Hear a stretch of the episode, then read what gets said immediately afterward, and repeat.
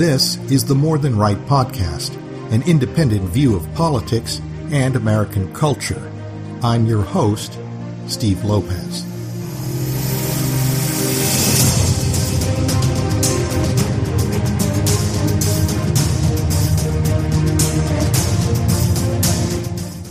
Sitting on a White House television set of the Oval Office back in 2021, President Biden rolled up his sleeve for the nurse who injected him with a COVID vaccine.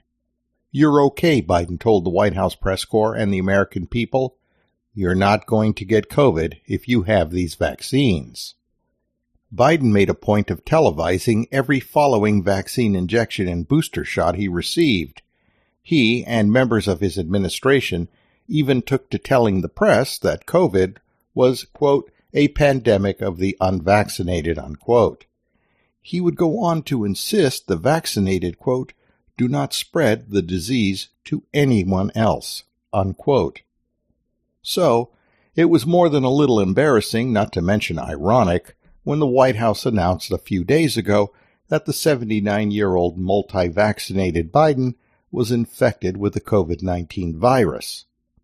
You might call this the culmination of the COVID wars, a war in which federal and state governments explored the extent to which the civil liberties of Americans could be curtailed in the name of a medical emergency.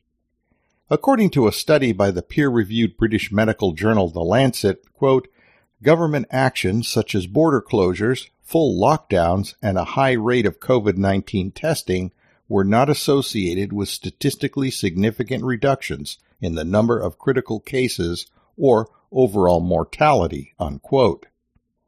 And Bloomberg News reported a survey by Oxford University's Blavatnik School of Government that found among countries in Europe, quote, there's little correlation between the severity of the nation's restrictions and whether it managed to curb excess fatalities, unquote. In the name of saving lives, government ordered churches to shut their doors businesses to close and furlough their employees, schools to lock their classrooms and send students home. In California, meanwhile, Los Angeles and Ventura counties designated gun stores as providing non-essential services and ordered their closures. None other than the arch-liberal Ninth Circuit Court of Appeals struck down the measures, saying the Second Amendment meant nothing, quote, if the government can prohibit all persons from acquiring any firearm or ammunition. Unquote. For their part, the U.S. Supreme Court struck down as unconstitutional California's church closing mandate, with Justice Neil Gorsuch writing, quote, As the crisis enters its second year and hovers over a second Lent, a second Passover, and a second Ramadan, it is too late for the state to defend extreme measures with claims of temporary exigency, if it ever could. Drafting narrowly tailored regulations can be difficult, but if Hollywood may host a studio audience or film singing competitions while not a single soul may enter California's churches, synagogues, and mosques, something has gone seriously awry. Unquote. The point is that the federal judiciary has of late been the strongest defender of individual constitutional rights in the face of mandates by authoritarian, power mad Democrats emboldened by the moral vacuum left by do nothing Republicans. Justice Lawrence Van Dyke of the Ninth Circuit Court of Appeals, who wrote the opinion striking down California's assault on our Second Amendment right to bear arms, and U.S. Supreme Court Justice Neil Gorsuch, who wrote the opinion striking down California's assault on our First Amendment right to worship, were appointees of President Donald J. Trump. Contrast this with the COVID infected Biden's High Court appointee, Justice Ketanji Brown Jackson, the woman who claims to be able to interpret the U.S. Constitution, but could not give GOP Senator Marsha Blackburn a simple definition of a woman. I'm not a biologist, Justice Jackson said disingenuously. Like Biden and his fellow Democrats, Justice Brown hides behind those human shields in white lab coats, the secular world's venerated high priests of science. But as the studies mentioned earlier attest, the men and women of science are human and prone to making mistakes. and not like the rest of us. Take, for instance, Dr. Anthony Fauci, head of the National Institute of Allergy and Infectious Diseases and Washington's COVID czar. He funded gain of function research that increased the lethality of COVID strains found in bats for purposes of study. That research was conducted at the Wuhan Institute of Virology in China, the epicenter of our current pandemic that has killed millions worldwide. In a research paper published back in 2012, Dr. Fauci pondered the possible harm such viral research and its researchers might pose to the rest of us. What if, Fauci mused, a scientist became infected with a ginned up pathogen of his own making? Quote, in an unlikely but conceivable turn of events, what if that scientist becomes infected with the virus, which leads to an outbreak and ultimately triggers a pandemic? Scientists working in the field might say, as indeed I have said, that the benefits of such experiments and the resulting knowledge outweighs the risks. Unquote. Whether it's draconian government measures designed to diminish the dire effects of so-called climate change, or authoritarian mandates infringing on our basic civil liberties to combat a pandemic, the apparatus of science is too flawed an instrument to be setting limits on our freedoms.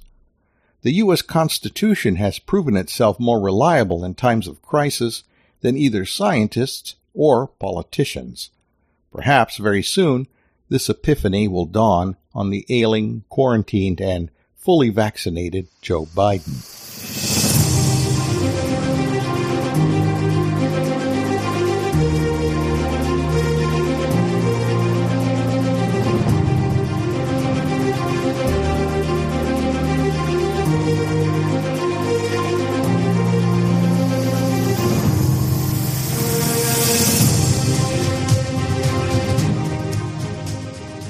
When most conservatives think of the Trump Russia collusion hoax, they perceive it as a Democrat plot against the 2016 GOP presidential candidacy of Donald J. Trump. That is incorrect. It was a bipartisan plot that sought to derail Trump's candidacy before the Republican National Convention and later his presidency. It was an alliance comprised of Democrats, establishment Republicans, and deep state operatives within the FBI and U.S. intelligence communities. And that proof comes in the person of Stephen A. Halper. He was a low level official in the Republican administrations of Richard M. Nixon, Gerald R. Ford, and Ronald W. Reagan. In fact, Halper was a spy for the 1980 Reagan presidential campaign that tapped sources inside the Central Intelligence Agency for information regarding President Jimmy Carter's disastrous foreign policy initiatives. Halper's father in law was former CIA Deputy Director Ray S. Cline. Sometime in 2016, Halper became a CHS, or Confidential Human Source, for the FBI in the Crossfire Hurricane investigation of Trump and his 2016 campaign staff for allegedly colluding with Russia. Trump campaign foreign policy advisors George Papadopoulos and Carter Page later identified Halper as the inquisitive conversationalist of their mutual acquaintance. A report by Michael Horowitz, Inspector General for the FBI, noted that Halper's spy mission was to determine, quote, whether the campaign was planning an October surprise, as had been reported in the media, in addition, to ask Carter Page if he maintained contacts with Russians or knew whether the Russians had been releasing emails to benefit the campaign. Unquote. It seems the purpose of the FBI's Crossfire Hurricane investigation was to see what embarrassing or incriminating evidence the Trump campaign had dug up on Hillary Clinton. The Russians were of secondary concern.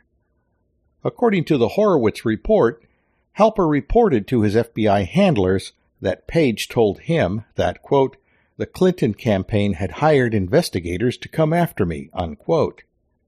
We now know that one of those investigators was former British spy Christopher Steele, author of the now discredited anti Trump dossier, a document in which Carter Page was accused of holding secret meetings with high level Kremlin officials, a claim later found to be untrue.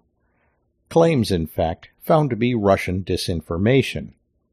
Clearly, the Trump campaign had no October surprise or political dirt on Hillary Clinton beyond what was already a matter of public record. But the FBI's Crossfire Hurricane investigation uncovered the Clinton campaign's plot to manufacture an October surprise against Trump and members of his campaign.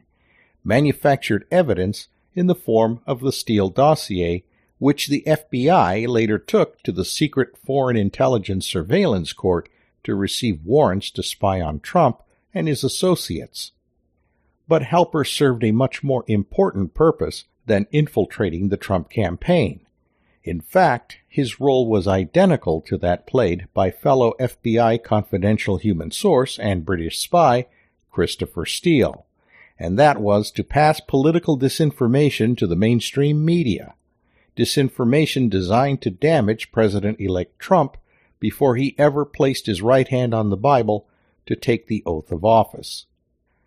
Halper claimed General Michael Flynn, a man who spent his entire military career in the field of intelligence, was in a romantic relationship with a Russian operative. That alleged Russian spy was academic and author Svetlana Lokhova. General Flynn, you may recall, was slated to serve as Trump's national security advisor, a man who made no secret of his intention to reform the U.S. intelligence community. The smear worked, and General Flynn was questioned by Halper's FBI masters and eventually charged with, quote, lying to the FBI, unquote. Flynn's legal fees ruined him financially. That lie marked the beginning salvo in what would culminate in the much larger Trump Russia collusion conspiracy, which sought to damage Trump's presidency and eventually remove him from office.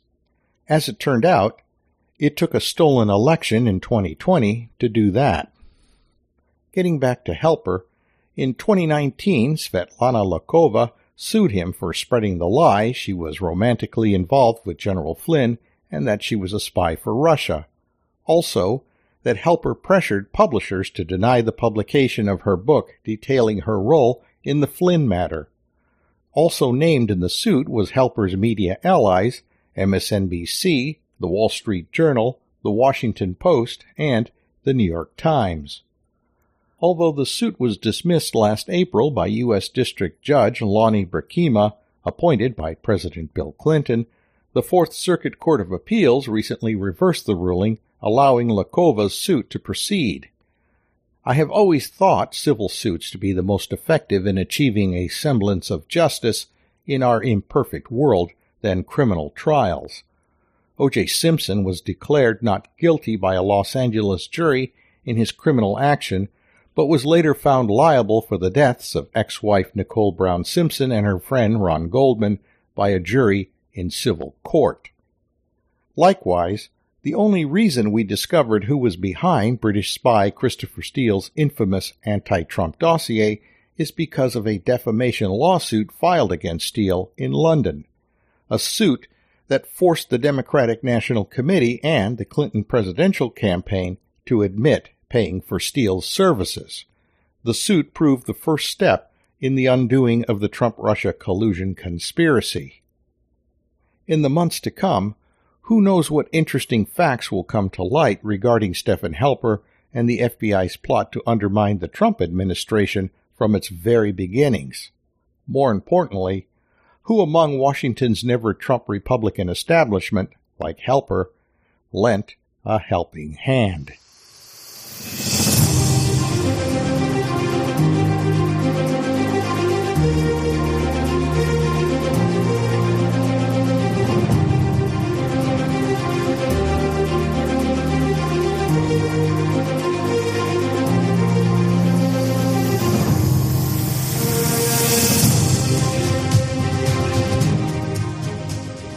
There is no need to tell you the country is in the grips of a crime wave.